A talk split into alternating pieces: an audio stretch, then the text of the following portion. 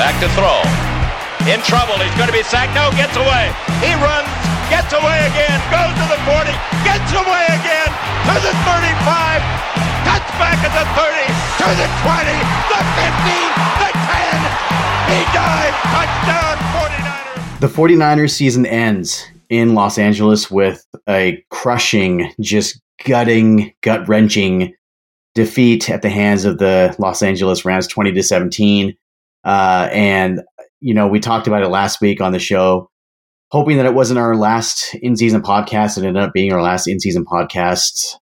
I am Zane Nakvi here with another episode of the 49ers Web Zone No podcast. And I've got a guest host with me who's been on before with us. Thank you very much, Brian Rennick. I know I'm a little bit down right now, but you know, how could you not be down after hearing Jimmy's press conference the other day and the Niners being down? Brian, you're, in, you're subbing in for Al today, who who is still mourning and is not able to join us because he's just so down in the dumps. No, I'm just kidding. Al had a lot of stuff going on this week because you know when football season ends, as a parent, like like or you know for anybody, football Priority season ends, shift. like exactly priority Yeah. shift, right? So, anyways, Brian, man, I it's just such a such a gut wrenching way to lose, man, and it felt like the Super Bowl. Honestly, it did. They were up by ten. And the Rams, you know, you can say that like they were they already driving when the fourth quarter started, right? They were already in the red zone, so that that was going to be points no matter what. But they were up ten in the fourth quarter, and you you could kind of see the wheels start to fall off here. And when Kittle scored that touchdown, Jimmy hit him, and, and they went up ten. I was like, all right, cool. The Rams' offense isn't doing much. Like we talked about it before the show, right now, like off the air, you you were talking about how the defense was allowing yards but not points. And I was like, look, like they're allowing field goals, right? Like you know, a touchdown could put this away after the Kittle touchdown. You know, if you get it to to 24 to 7, it's a wrap. And they needed one drive and they couldn't put it together. Just like in the Super Bowl, they needed one drive, one touchdown drive, and they could could not put that together. And I do want to talk about that later on with with Kyle Shanahan, like kind of like what he's, I guess, now becoming infamous for. But I just want to get your thoughts on the game, Brian. Like, I mean, it's just just so crushing in so many ways. Yeah, it was a it was a weird game because I I remember watching the game. I you know I watched it at home. It was just me, my wife, our kids. Actually, my wife's parents came over, but you know there were there were plenty of moments against Dallas, against uh, Green Bay, and even in Week 18 against the Rams where you know I was I, I thought I was going to have an aneurysm because I was cheering so loud because there were so many like pivotal moments that went the 49ers way and you know I I remember just reflecting on the game and going, I there weren't that many there weren't that many situations. You know, it was the the red zone interception where I was off the couch and yelling and outside of that, there just really wasn't a lot and it was because the 49ers offense, you know, as much as they were up 17 to 7 in that fourth quarter, that offense wasn't performing well. It wasn't it, it wasn't a situation where, you know, it was back and forth or whatever the Rams offense was getting yards, but they weren't scoring, which again, testament to DeMeco Ryans and that defense. But the 49ers offense, it just it was so it just felt so discombobulated. And I think it was because for the most part, it was an exact it was almost a a, a script flip, if you will, from that week, what was it, six matchup? Uh where not week six, sorry, what was it, week So Nine? week, eight, I think week eight, thank you Yeah, week eight, yeah. where you know the 49ers went on these soul crushing long drives and that's what that's what the Rams were doing to the 49ers. Now the Rams weren't converting those into points, but they were keeping the defense off the field or on the field and keeping the 49ers offense off it. And then the 49ers offense just couldn't find a rhythm. And so, you know, they weren't sustaining drives. They weren't they weren't really doing anything. They were getting absolutely dominated in the trenches. Their rushing uh, attack was nowhere to be found. Elijah Mitchell had 11 rushes for 20 yards. That's, I mean, that's never going to cut it. And for the first time since 2019, the 49ers did not have 30 rush attempts against this Rams defense.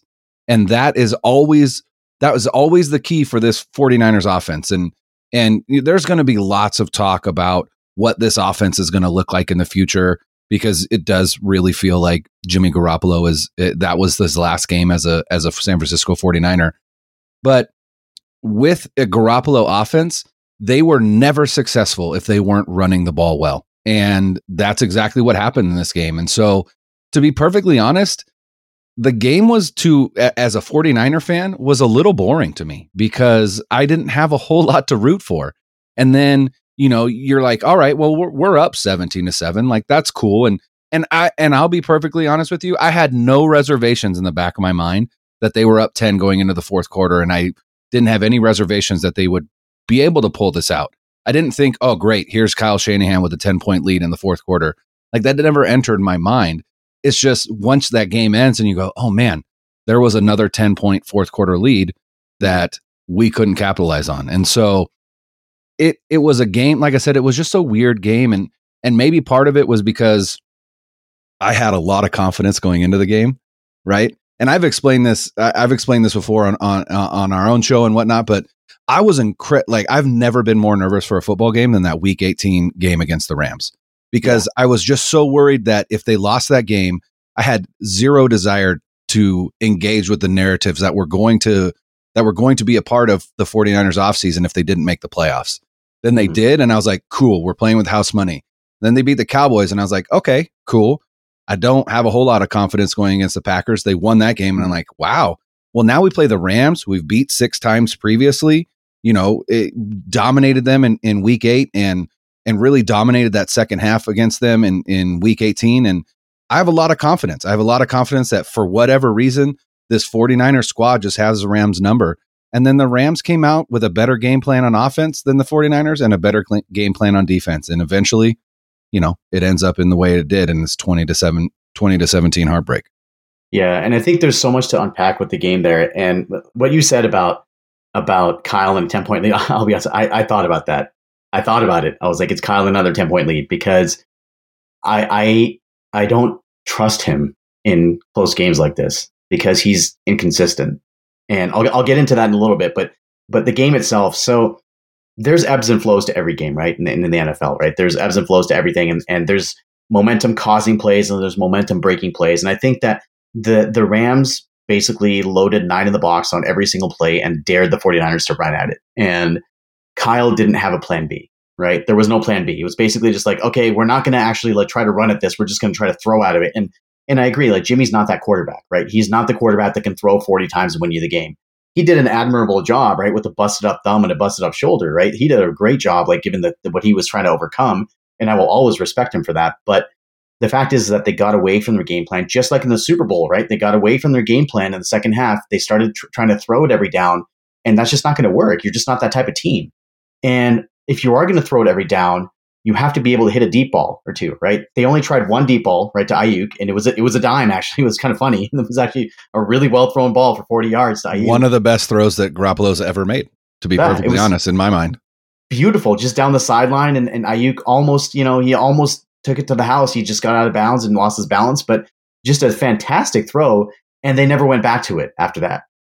And to me, it's like, look, when you're in an, in an NFC championship game, it's literally a trip to the Super Bowl on the line, you have to empty your holster, like or empty empty your barrel, right? Like you you they they kept this holstered the entire game.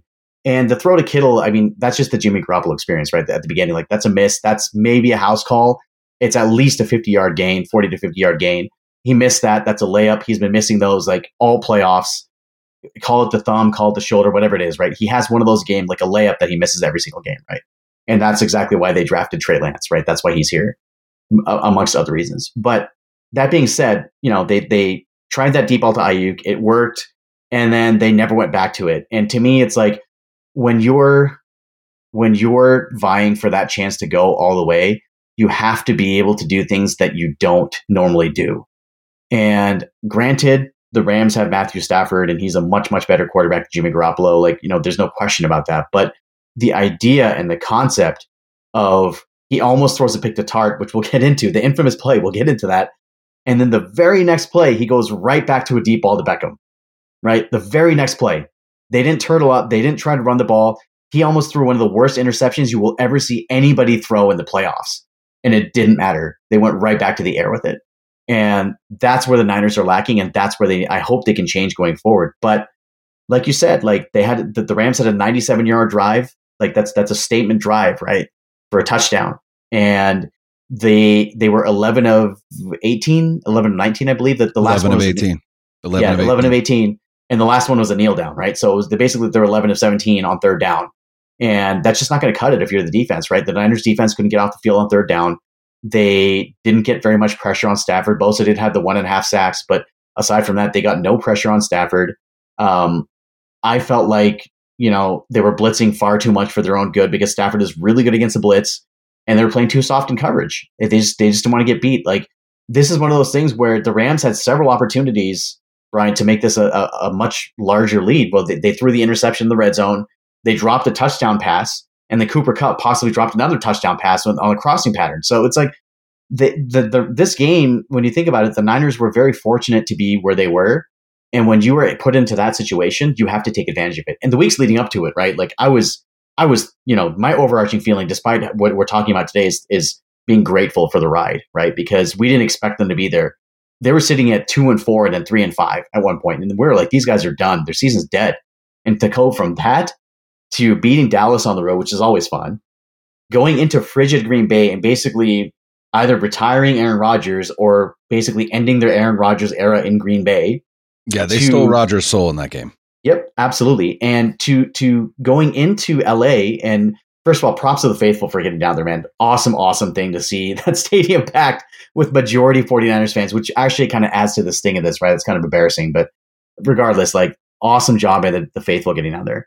But to go into LA, right, and be basically 12 minutes away from another Super Bowl, you know, and, and getting the matchup that you wanted in the Bengals.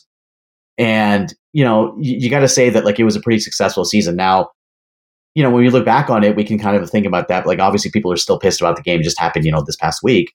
And, you know, like to me, the turning point really was so when it got to 17 14, I was like, okay, they're in trouble, right? I was like, okay, they're in trouble because I know this team can't finish playoff games, you know, when, when they need to, right? They're not consistent like that. And when it got to 17 14, I was like, all right, they need a drive here. They need a touchdown. A touchdown puts you back up 10. And that's basically it, right? Because it was already, you know, well into the fourth quarter by that time. They get the ball. Deebo touches the ball for the last time at 12 minutes and 40 something seconds in the fourth quarter. Criminal. Doesn't touch, exactly, doesn't touch the ball again. George Kittle does not touch the ball in the fourth quarter. They're running plays for uh, Travis Benjamin and Kyle Juszczyk, and they're not running plays for, for Deebo and, and Kittle. So that, all of that to me contributed to this. But the, the game changing sequence to me was the Tartt interce- the dropped interception was part of that, but it was not the play because there's still 10 minutes left right at that time. The game changing sequence to me was when the Niners had the ball. Deebo got that first down on the screenplay. They're near midfield. Elijah Mitchell carries it for nine yards, second and one. That is where they lost the game on that second and one play. They run Elijah Mitchell up the middle again, which has not been working all game. Uh, they were hesitating to run to Trent Williams' side because he was on one leg, basically, and they were not running to the left. And when they did run to the left, they were not running well at all. He gave up the most pressures out of any offensive lineman in the, in the game. He did not have a good game, obviously, because he was hurt. And, you know, some people could question, like, you know, like, all right, at some point you pull the plug on that, put McKivitz in, see what he can do. But that's Trent Williams, Hall of Famer. You can't, you can't question that. Yeah, I was gonna say that's not. I mean, ultimately, I, I think that's actually one of the decisions that probably led to uh, this loss was allowing Trent Williams to go out there. But again, you can't you can't not let him go out there. I mean, he's one of the best football players on the planet. And yep. if he says he can go, then you got to let him go. But like you said, they weren't running left. They weren't they weren't getting outside. And mm-hmm. and and the strength of this Rams defense, at least that line, is inside. And so now you're mm-hmm. trying to run against that and you're getting stuffed. And so you got to adapt. You got to go, you got to find something different. And they never did. Yeah, exactly. And they never did. And they they got stuffed on second down. Elijah Mitchell lost a yard. So it's third and two. The biggest play of the game, in my opinion, was that third and two. And again, we talked off air about this, and you were talking about how they sent Trent Williams as a decoy against best offensive line, best left tackle in the league right now, right? You sent him as a decoy, and you have only Juszczyk in the backfield, so you know where it's going, right? And it was a draw to Juszczyk. It was telegraphed. It was a terrible play call. And I was like, okay, maybe they're going for it because the, the previous two play calls, that to me shows that you're probably going on fourth down. And you know those those statistics and metrics and things like that the win probability had they made that that fourth down that fourth and two would have gone up to 72% right? And they chose to and that's a that's a 68% conversion rate from that down and distance at that part of the field. And they chose to ignore the numbers and kyle chose to in my opinion cowardly punt it. And when you're at that you're at that juncture in the game where you need a first down, you need points because you know the Rams offense is going now, right? You know that you're probably not going to be able to stop them at this point. Your defense is gassed. You have to keep the ball. You need at least a field goal. And when he chose to punt it from from the 45 yard line, I was watching the game with my dad, right? And and, and my wife and, and our daughter. So I turned to my dad who was sitting beside me and like, I wonder how many plays it's going to take them to get past the point that they would have gotten the ball had the Niners not made, made it at the 45 yard line. Exactly. One play. Took the one play to pass that point. And that was absolutely the wrong call. Kyle should have gone for it because you know what? If you have confidence in your defense, which you should, because it's, it's, the number three ranked defense in the league and the best defense left in the playoffs, they were going to stop them. And to not, number one, not go for it there. And number two, not give Deebo the ball in that sequence, absolutely criminal. You gave the ball to him in Green Bay when you needed seven yards on third and seven. You gave him the ball on an, on an even longer down a distance and an even more unlikely scenario in the snow when they knew he was getting it. You needed two yards and you don't give your best player the ball. And to me, this is it's just such a troubling pattern with Kyle. It happened in the Super Bowl too. It's just tr- a, troubling pattern with him where he doesn't get his playmakers the ball. Look, what happened with the Rams? They needed to play. Who'd they get the ball to? Cooper Kupp, Odell Beckham. Their stars are making plays. Give the ball to your stars, and they don't do that. And then we know they punt. Jaquiski Tartt has the dropped interception, and at that point, Brian, I kid you not, at that point, I was like, "That's it. That's a wrap. They're going to lose this game." Even though they still have the lead, I was like, he had to make that play because that was a momentum changer, and it was just crushing that he did not. And props to him for owning that and everything. Like I think that he's a really great person and a really great leader, and I want him back on the team. But as a player, I I still can't believe he dropped that. Like you will not see an easier interception in your life. And I'm and and I'm certain that he can't believe that he dropped that, right? And yeah. you know, ultimately those defensive players, those defensive backs, they're playing defensive back for a reason, right? Because they mm-hmm. they don't have the ball skills to play wide receiver. But but yeah, I agree with you. And and Kyle Shanahan even said like the the the game the game shifted and the game turned on that sequence, right? That thir- that second and one, third and two, punt, dropped interception, and then that 30 plus yard completion to Beckham where he gets that 15 yard uh was a unsportsmanlike conduct, helmet to yeah. helmet or whatever, 15 yard mm-hmm. penalty on Ward. Again, I, and we said this off air. I don't blame Ward for that. Ward was going in for that tackle. He was going in low. It just so happened that uh, OBJ lost his balance and was going to the ground. And so as you know, as he's going down and Ward gets there, they just meet at the same time. Like I'm, mm-hmm. it, it, Ward's going to make that play every time, and and I don't I don't fault him for that. But yeah, I agree with you, and I think I think the issue is Kyle Shanahan just outsmarts himself sometimes, and I think mm-hmm. he he gets too cute by half. Right, like right. you have this play that you ran in Green Bay the week prior twice, where you had Trent Williams as uh, as a pulling I I don't even know what you would call him, you know, fullback, mm-hmm. whatever. You have it twice, right? And so you think, all right, well, in this game, we're going to use that as a decoy. But that only works as a decoy if you've got someone other than Kyle Juszczyk in the backfield. Because yeah. once you send him in motion, no one believes that Kyle Juszczyk is running outside. He's mm-hmm. not an outside runner. So if all he if he's the only guy in the backfield, there the Trent Williams means nothing. That right. window dressing means nothing because it doesn't fool the defense at all. And I think if if you were to ask Kyle Shanahan, he would say, "Yeah, that was the wrong play." Mm-hmm. And you know, you you brought up that Deebo play, and in, and after that game, he said, "Look, we knew that it was four down territory, so we were going to give it to Deebo and hope that it just got to fourth and manageable." And then Deebo did Deebo things, and he got the first down. But mm-hmm. the fact that the fact that you didn't think at third and two, this is four down territory. It, it just kind of baffles me. And, and what he said in, in the press conference yesterday was that because Chris Biderman of, of the Sacramento Bee basically asked him, like, essentially, what's the deal on fourth down? And are you going to look at, that, at, at that in the offseason? And Shanahan has always been open about it being really more of a gut call for him than anything, which, I mean, you can you can argue. And I think it's interesting. Uh, ben Solak of the Ringer uh, on their uh, NFL uh, Ringer NFL show, their their post game show on Sunday, they were talking about that fourth down decision and, and talking about how McVay is a poor in game manager, Shanahan's a poor in game manager, Reid's a poor in game manager, right? And you look at all of these coaches, what do they all have in common? Well, they're also the play caller. And yeah. so I kind of I kind of wonder if part of why Kyle Shanahan is is is a poor in-game manager is because if you're the play caller, your your headspace is somewhere else, right? Like you you're trying to get in this zone. You're trying to get in the zone where, you know, and especially with with Shanahan and and McVay and those guys where they are they are they are calling plays now to affect the game, you know, two quarters from now or whatever the case may be, right? Like they're setting up specific plays right now that they want to be able to hit later.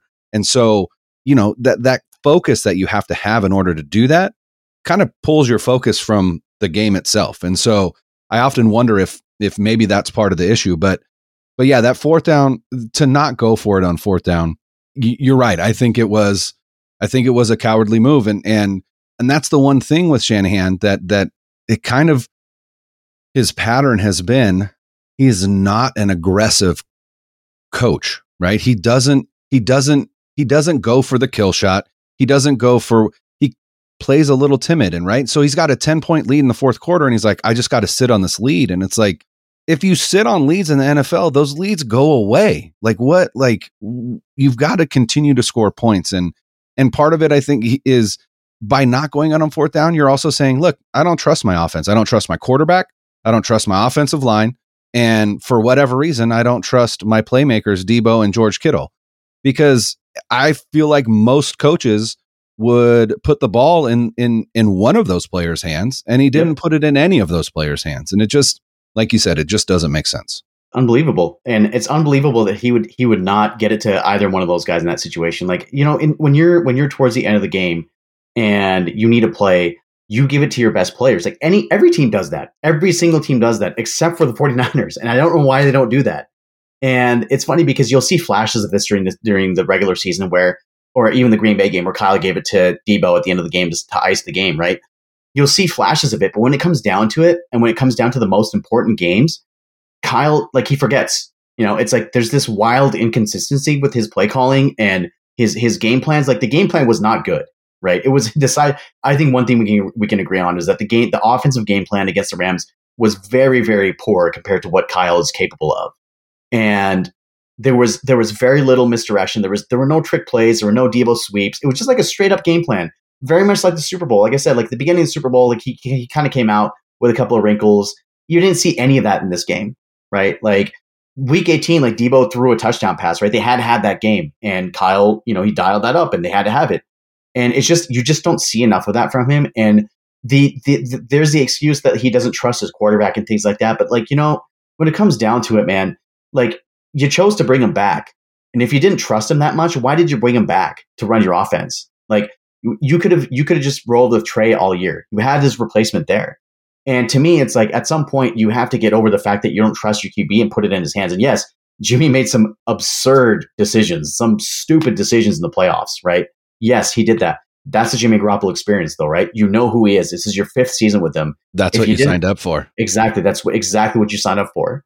So to me, all this stuff about like, oh, he doesn't trust him. That's tr- that may be true, but that's still on Kyle because he chose to bring him back. Now, when you're looking at how they and, and it's funny because the game managing thing, I've been a, I've been a critic of his for a while now, right? Because he just doesn't manage games well. I I am basically starting to think of him as like a skinny Andy Reid at this point before Mahomes. And when Andy Reid sure. was the Eagles and he couldn't get over the hump, right, because he would mismanage games, or like you know Marty Schottenheimer, right, really good coach, but just couldn't get over the hump. And to me, I feel like the only reason Andy Reid has a ring, by the way, screw the Chiefs. I'm glad they lost. I'm glad to see Joe Burrow in the in the in the Super Bowl is fantastic. Um, but the reason why they, they the Niners lost or Andy Reid won the Super Bowl, I should say, is because he played a coach who is worse at game managing than he is. That's the reason why he has a ring. Otherwise, Andy Reid does not have a ring, right? So, regardless, like the game plan wasn't good. I, I would have loved to see, like Brian, like would it kill them to run a play, like put Deebo in the backfield and run play action off of that? Would it kill them why, to do that? Why do they not do that? Exactly. I've talked about this. I've talked about this ad nauseum. I don't like.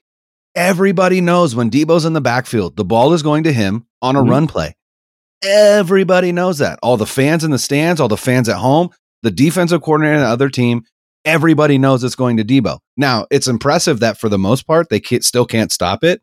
So mm-hmm. that's great. But I don't understand why you don't take advantage of that. And, you know, I, Kyle Shanahan has talked a lot about how much he loves Jimmy, how much he loves coaching Jimmy, how much he, you know, he has talked up Jimmy, and that's that's great. I I have a hard time taking Kyle Shanahan and his word because his actions tell me something completely different. His hmm. actions tell me that he doesn't trust Jimmy Garoppolo. His actions tell me that he doesn't think that as a team that they can sustain any kind of success if they get behind in any regard, right? Which is why it's a ball control offense, which is why, you know, they they make it a goal to run the ball 30 plus times a game. They make that goal because it it limits Jimmy Garoppolo's exposure, right? Mm-hmm. The less times that Jimmy Garoppolo throws the ball, the better for the 49ers. That's not a yeah. winning formula. That's not a winning formula in today's NFL. It yeah. is a successful formula and they succeeded this season, but Jimmy Garoppolo is the type of of quarterback where he has to have everything go perfect mm-hmm. around him in order to succeed. It's it I like to say you can win with Jimmy Garoppolo, you can't win because of Jimmy Garoppolo, right?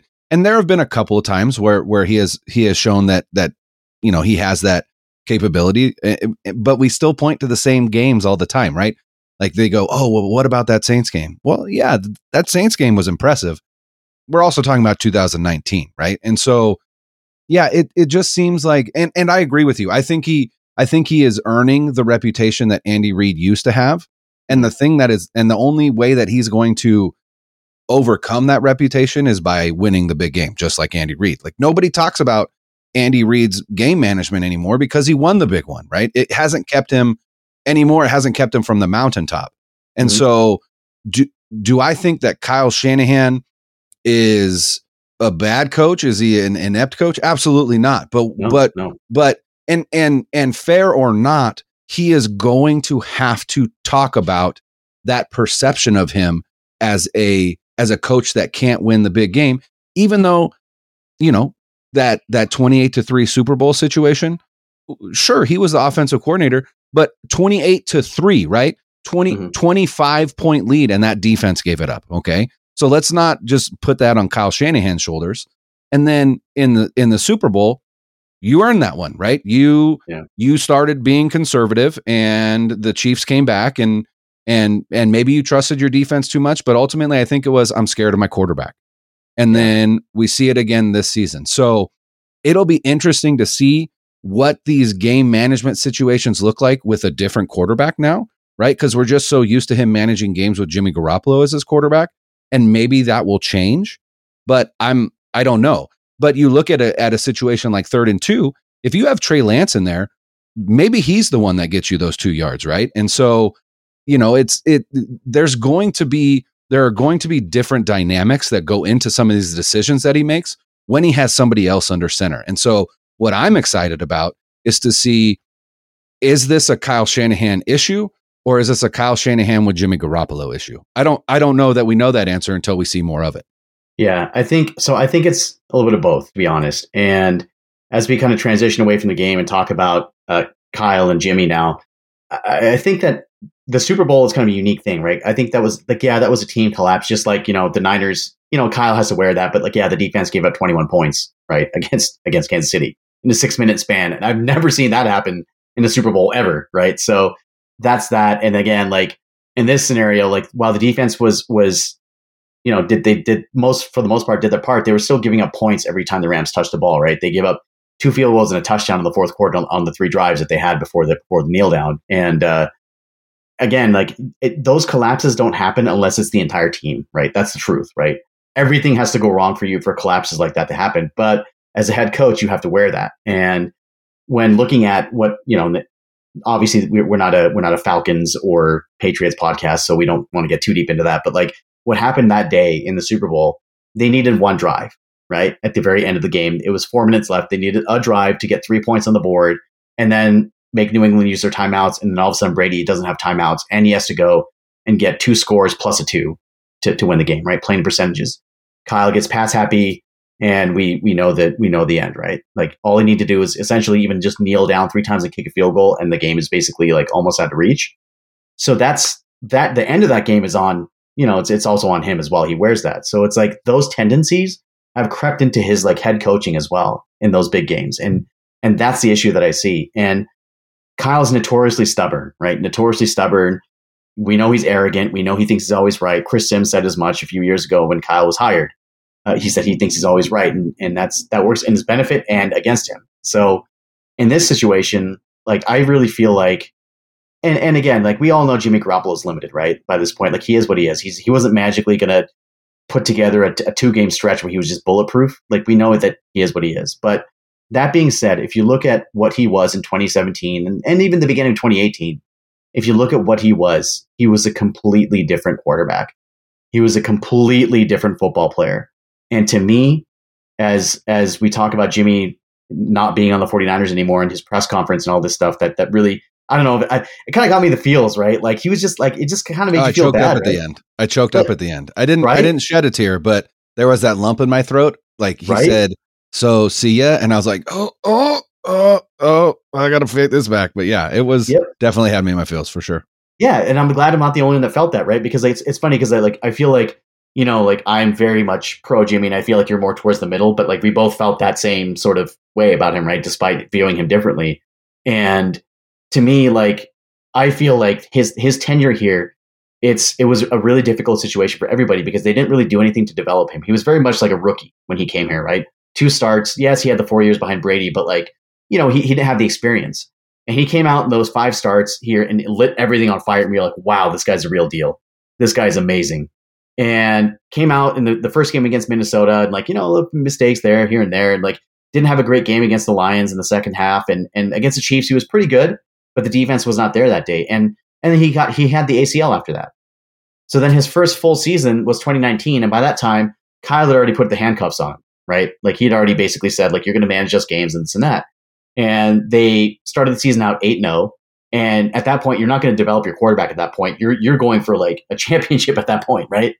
So I, I really feel for for both sides in this case because it was a tough situation. Uh, Kyle basically saw what Jimmy did not do well, and he's like, I'm just going to rip up that part of the playbook. We're just not going to work on it. And you're going to work with like a subset of plays, a subset of playbook, and we're just going to iterate on that for however long it, you know it, it's going to be that you're here. And I think that as a result, Jimmy got worse as he progressed along here. And as a result, you know, he is what he is now. Like Kyle didn't really do anything to develop him. Now, Jimmy didn't help that because he was always hurt or he was hurt for significant portions of time. And you can't develop a player who's on the bench or, or injured. But going forward now, as we look to like, you know, the Trey Lance era, I hope that Kyle doesn't put the handcuffs on him. And when Trey because Trey will struggle, he's going to go through his growing pains, right? And I'm a Trey Lance guy, right? I love Trey. So me saying that, it's hard for me to say, but he's going to go through his growing pains. And Kyle has to have that patience to let him work through that and not basically like take the ball out of his hands, which is the easy thing to do. And I, I don't know if Kyle has that in him. We'll see. I don't know if he has that in him. So, you know, I'm I'm thankful for what Jimmy did. Like he he he helped bring this this team back, right? That's two two deep playoff runs in the two years that he was starting for the most of the season or the full season, right? And that's no accident. He won a lot of games when he was here, and I know that people want to say wins are a, a team stat, but you don't win that many games with just like a mediocre garbage quarterback, right? He did bring something to the table, right? You can't hide your quarterback for, you know, two seasons worth of deep playoff runs, right? He does contribute and he does enable the team to do certain things.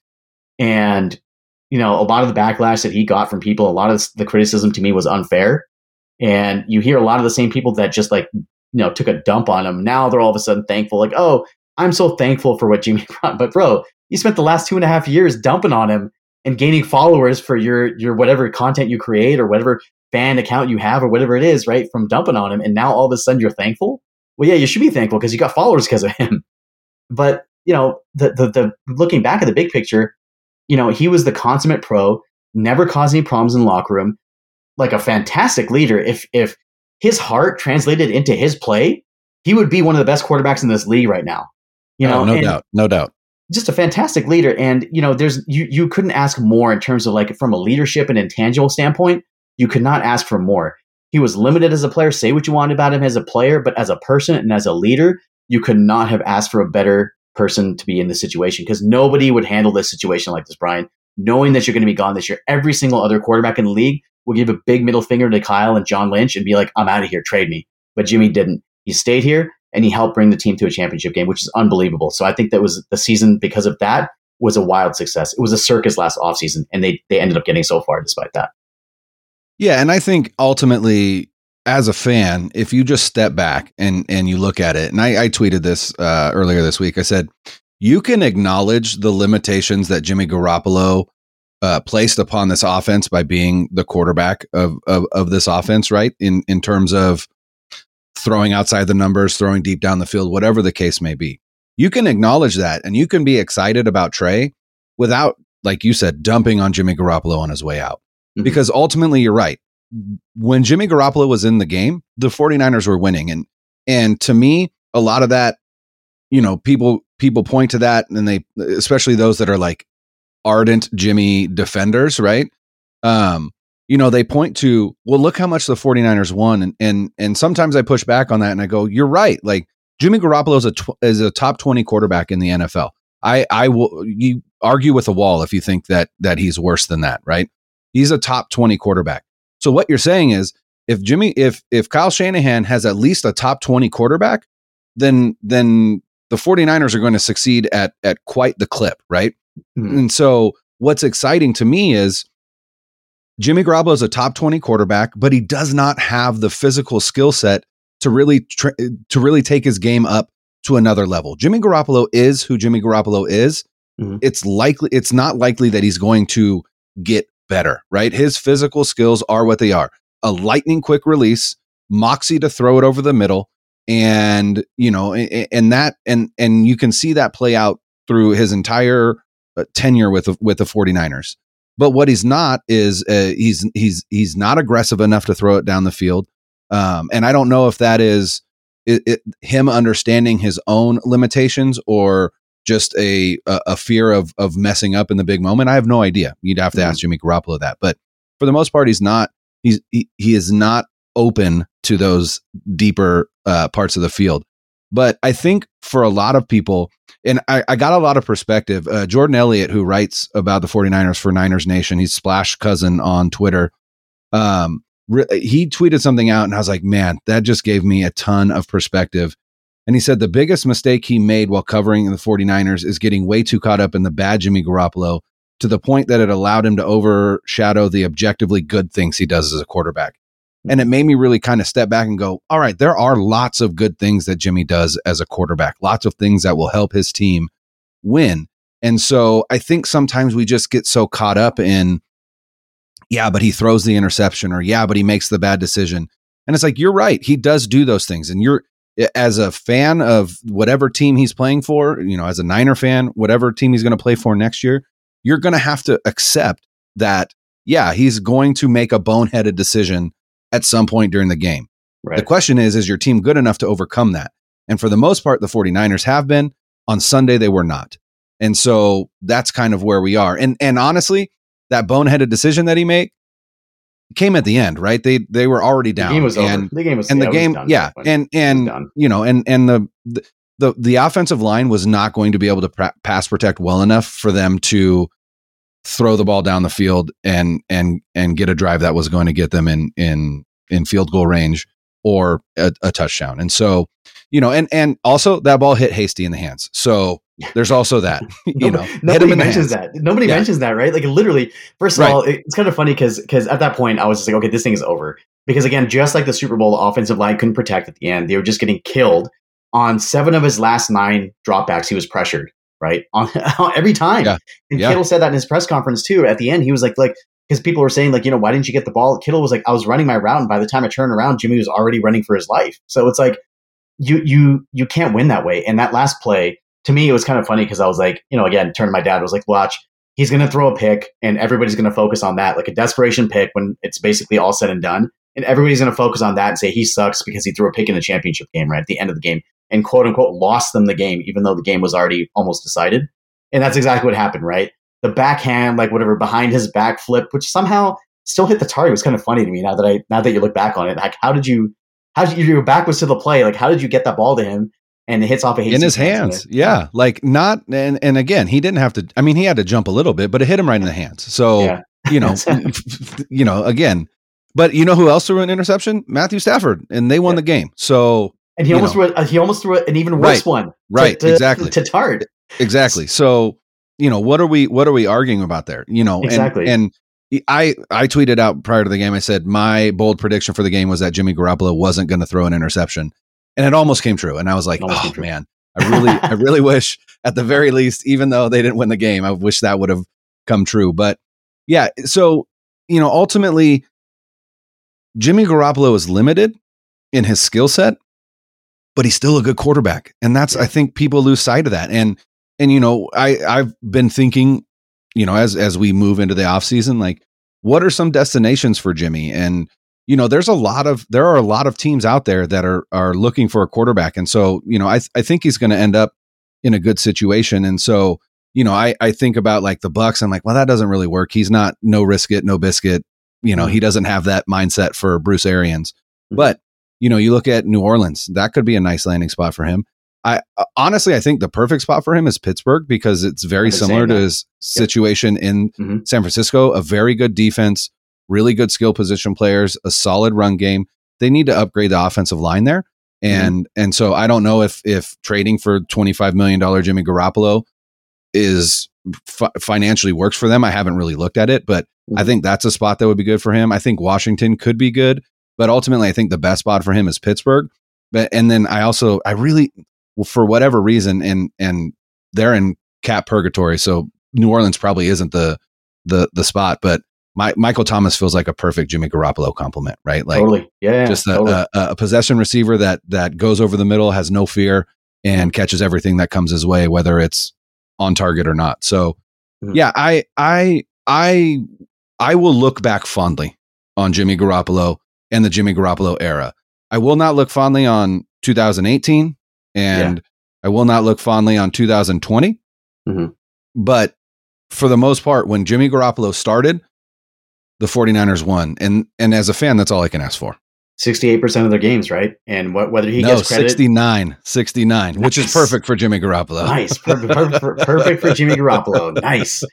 Uh, handsome devil. He I'm going to I'm going to miss that jawline, but uh, yeah, yeah it's, sure. it's funny that, that that you bring that up. That you know how people will you know kind of look back on this and they'll reflect on his his time here. I think I tweeted out earlier that I think that it's going to be similar to how Alex Smith was viewed, where for you know six years they couldn't stand him, right? Like people, could, I, I would say for five years because after the the first year was rookie or whatever, but after that year people couldn't stand him because Aaron Rodgers was there and all this stuff, and and they didn't get him, and especially after Rodgers started starting, people extra couldn't stand Alex Smith, but now we look back on it and we're like, man, I love that guy. Like he he blew the foghorn at the stadium at Levi Stadium and he got a standing ovation, right? Like I never thought that that would happen for Alex Smith. I'm, I, I loved Alex Smith, right? Because I always thought he got a raw deal with the seven different coordinators, seven years.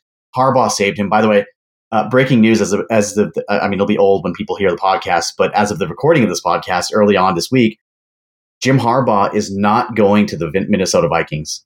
He is staying I, at Michigan. As I say, I just saw that, and, and now Kevin O'Connell, the uh, the OC for the Rams, has uh, emerged as the leading candidate.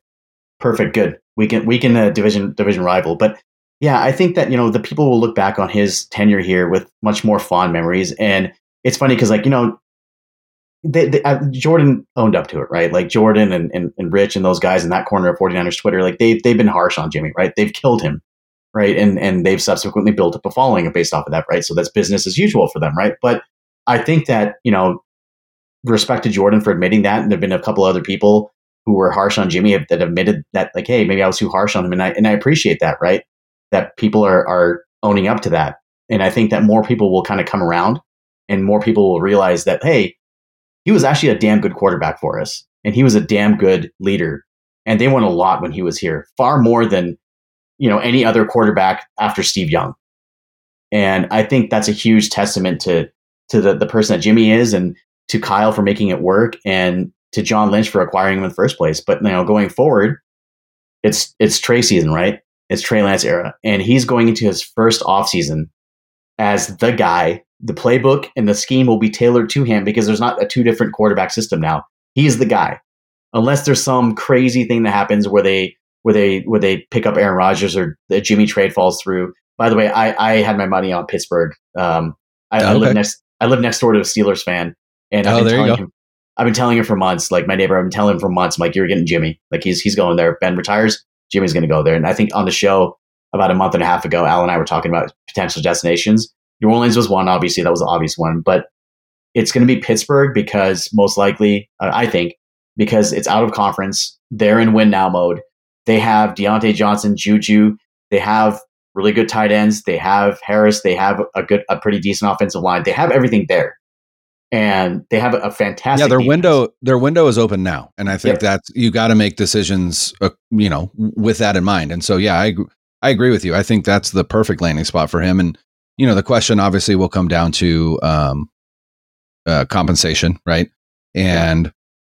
I and and the thing is, is are there going to be? Com- uh, I saw uh, a buddy of mine sent me a link to a tweet earlier from uh, Matt Lombardo, not Matt or Mike Lombardi, but um, or David Lombardi. Um, but they said that the Steelers, the Broncos, and the Buccaneers are thought of as the three front runners for a Jimmy Garoppolo trade. And you know, I think the Broncos could be one, especially if they don't get Aaron Rodgers, which I, I, I mean, it, it feels like it feels like it's Taylor, like the the the road has been paved for Aaron Rodgers to end up in Denver. But I mean, obviously, there's a lot that goes into that. But with. Nathaniel Hackett coming from Green Bay and and and running that Shanahan style offense, though Hackett also has experience in other offenses. But Jimmy Garoppolo would be, you know, for the most part, a, a kind of a plug and play situation as well. Mm-hmm. But, you know, I think with a new head coach, it doesn't make quite as much sense because he's going to want to bring somebody in that outside of Aaron Rodgers would yeah. be with him for a while. And, and Jimmy mm-hmm. Garoppolo is already 30. And, and I don't know if you'd think that he's a long term answer, but like you said, in Pittsburgh, they're in win now mode. So I, I, and I would love to see him there because I, just like Alex Smith, I a hundred percent am going to root for Jimmy Garoppolo to succeed wherever he goes, just as long as they're not playing the 49ers. Exactly. Yeah. And you know that that game is going to come on the schedule, right? Where the Niners play the, the Steelers and it's going to be yeah. motivation for everybody, yeah. right? But for sure. But for sure. You know, for me, for me, Brian, like honestly, like I'm, I, I, I was really sad about Jimmy, like more sad than I should be about a player leaving because like he's such a good guy, right? Like such a good dude. And he was a great teammate. And I think that the attachment that the, the that most of the fans had to him was the fact that like he was kind of the central figure in this turnaround, right? Like that's the moment that you could point to. The the acquisition of Jimmy Garoppolo on Halloween of 2017 was the moment where we're like, all right, you know, we're back, right? Because and immediately he won those games. We're like, all right, we're really back. And then he gets hurt, and then you know that season's kind of a mess. But then when he's oh no, he's, we suck again. We suck again. But then like 2019 comes and then like, all right, we're back, right? And then 2020 was a, was a revenge tour. So every other year they're failing, right? So maybe next year's down year, hopefully not. But I'm I'm thankful for his tenure. I'm thankful that we have a replacement plan in place with Trey, and and I, I really think Trey is going to be a star. It's just up to Kyle to develop him, right? Trey has all the tools. He can make all the throws. He can he can run like a gazelle. He is incredibly strong. He can throw from the pocket. He can throw on the run. He is an in- off the charts intelligent person. So there's no excuse that the quarterback limits me anymore, right? Like now it's like, all right, Kyle has to bring it now because there is no buffer anymore. And he is quite literally the handpicked sort of successor.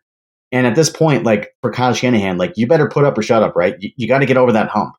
And I'm not saying Kyle should be fired or anything. Like I'm not saying at all, like Kyle's a fantastic coach. He should not be fired. But what I'm saying is that at this point, Kyle doesn't have any reason to not open up his playbook, right? And to not really go after it.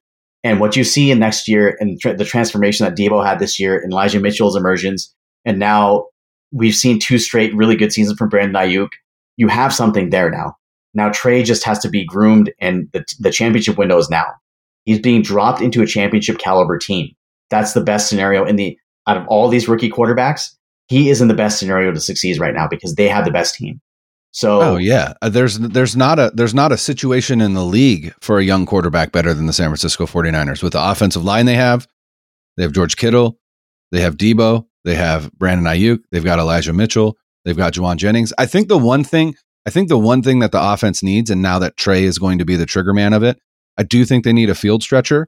And yeah. I don't know if that means that they they kind of convert Aiyuk's role into more of that because I think he could be or if they just go out and they get a burner, right? And and mm-hmm. I think you know, like Kyle had Taylor Gabriel in Atlanta, and you know he's brought in, you know, he had Marquise Goodwin when when he first got here, and mm-hmm. and he brought in Travis Benjamin, who or or you know the ghost of Travis Benjamin, if you want to call it that. But I, I think they need that field stretcher, and I think that's the last. I think that's the missing piece. Yeah, and then it just becomes like, you know, you know, just and and that and that and that guy could literally just be decoys, right? That just mm-hmm. clear out routes that are opening up underneath for for Trey, but also you want to be able to take advantage of that howitzer that he has uh, attached to his shoulder. So, mm-hmm. you know, I, I I agree with you. I'm I'm incredibly excited. I you know I I said last time I I was on board with starting Trey Lance day one, and and mm-hmm. I know that he wasn't ready, and I I never claimed that he was ready, but what I claimed was the only way that he's going to get better is if he plays, and so it does it does seem though at, at, least for me, I was very encouraged by the growth that he displayed from that week uh, five matchup against the Cardinals to mm-hmm. to that matchup against the Texans. It was night and day. And you know, don't don't argue with me that it was against the Texans. Okay, fine, it was against the Texans. You're right. You know what the Texans did the week before? They beat the Los Angeles Chargers, who are quarterbacked by Justin Herbert, who is one of the best young arms in the NFL.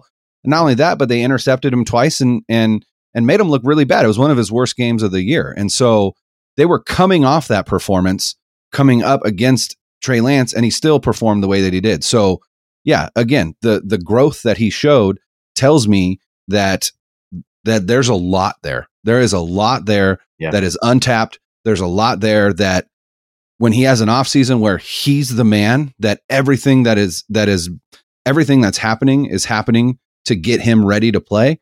Man, the sky's the limit for the kid just got to pray pray to the football gods that he stays healthy, right? That's all. And I think that going forward, when it when it comes to Trey, look, looking forward to next season, and we will have an off season show, and we'll have a next season show as well that we preview everything. But like initially, looking forward to the the opponents that they're going to face. There's going to be at least at least five brand new head coaches on the teams that they face next year.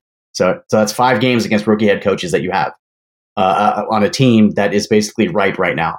So really, again, it comes down to what Trey can do, staying healthy, number one, and Kyle kind of like understanding what his strengths and weaknesses are, right? I feel like in that Arizona game, Kyle didn't really know how to use him, right? Because we don't really know Trey. He had no idea. He literally had no idea. And those nine designed runs where he was just like using it as a battering ram, it's like, no. And and what happened? Trey got hurt. So the the Houston game I think was important, just as important for Kyle as it was for Trey, because they're learning to basically kind of mesh with each other. And specifically in the second half of that Houston game is really when you saw like progressions from Trey, right? That's right, really when right. you saw like him take some big leaps. And we, we started to think, okay, like now you see that him flashing that potential that we all hoped he would have. So really again, like it, it's it's a team in transition. I'm I'm super excited for the future and you know the sky's the limit. So do you, have, do you have any final sort of things before we kind of sign off for for this week? Do you have any final sort of thoughts for our listeners? No, I just think, you know, I, I appreciate having this conversation about Jimmy Garoppolo because I do think that there was a, a narrative out there. And, and I, I'll be honest, I probably played a, role in it a little bit uh, in terms of the, the negative, the negative views of Jimmy Garoppolo. But, you know, when you step back and, and you kind of actually put some thought and, and reflection into what Jimmy Garoppolo gave to this 49ers franchise, I, I think you can't have anything but respect and admiration for who he was as a player, but also who he was as a leader. And, you know, grown men don't go to bat for other grown men if there isn't a reason. And his teammates went to bat for him all the time. You know, mm-hmm. Deebo went to bat for him. Kittle went to bat for him. Trent Williams went to bat for him. You know, members of the defense, Fred Warner, Jimmy Ward. Mm-hmm.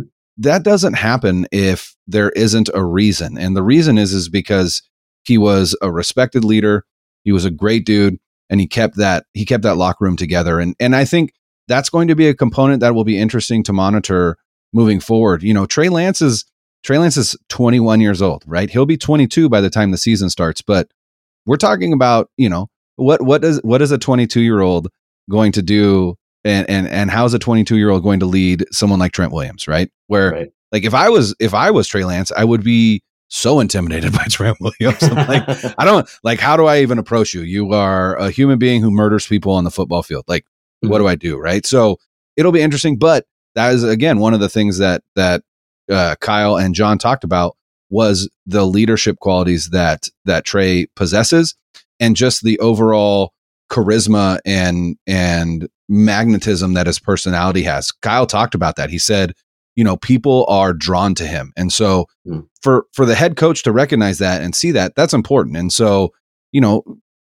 Jimmy Garoppolo has a lot of fans in that locker room and it's it's going to be a difficult transition, but I think I think Trey has the maturity and the the emotional intelligence to be able to do it and then those physical tools again are off the charts. I think one of the best things that happened to him was getting popped on the goal line yeah. uh, in in in Arizona for him to be like, "Oh yeah, this isn't D2. I can't run through most of these guys. I can run through some of them, but I can't run through most of them." And and so, you know, I, I don't remember seeing any of that against Houston.